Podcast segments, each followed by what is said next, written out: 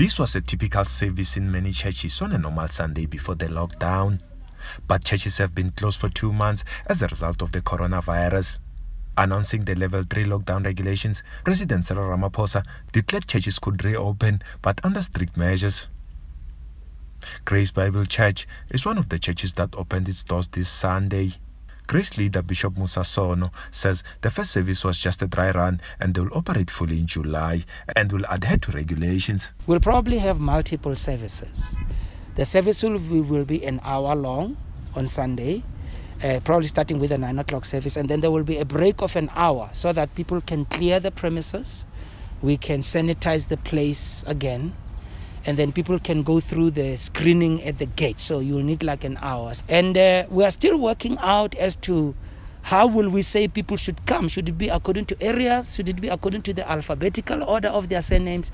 Because what we really want is that people should all have access. Of course, we will exclude people who are vulnerable people, uh, you know, and elderly. And for now, we also may not allow children to come, not because they're vulnerable, but I think it will be very tricky to be able to, you know, uh, guide children and help them to, to, to, to keep to all the regulations. Some of the regulations include a maximum of 50 congregants at the service. There must be no singing, and people must keep at least one meter distance from each other. Smangele Mulusi is one of the churchgoers. She says as much as she's going to miss the way they used to do things, she will just have to keep up with the new normal. I miss having everyone around. Even when we dance in front, everyone will just be on like next to each other, even the high fives, the hugs, and everything. Now we no longer have that. But hey, it will come back one day. It will come back. The South African Council of Churches supports the reopening of churches.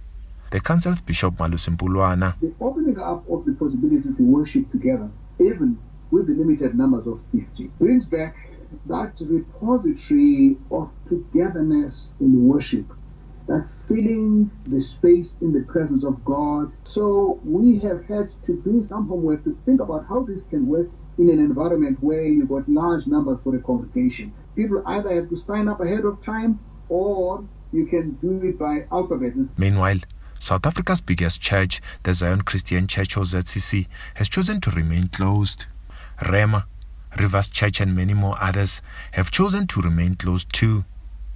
Bishop Sono says the churches could also make use of some of their members, just as Grace Bible Church is working with Dr. Mishak Mokota. The main important thing here is that we, we're not complying for the sake of complying, we're complying to make sure that we do not spread the disease and the lives of people are more important than anything else. The first thing was basically to read the regulations and understand them. And then out of that, uh, we have to link them up with the health regulations that have been published and then marry those two into a policy or a pro- some form of protocol that we're going to use at the church.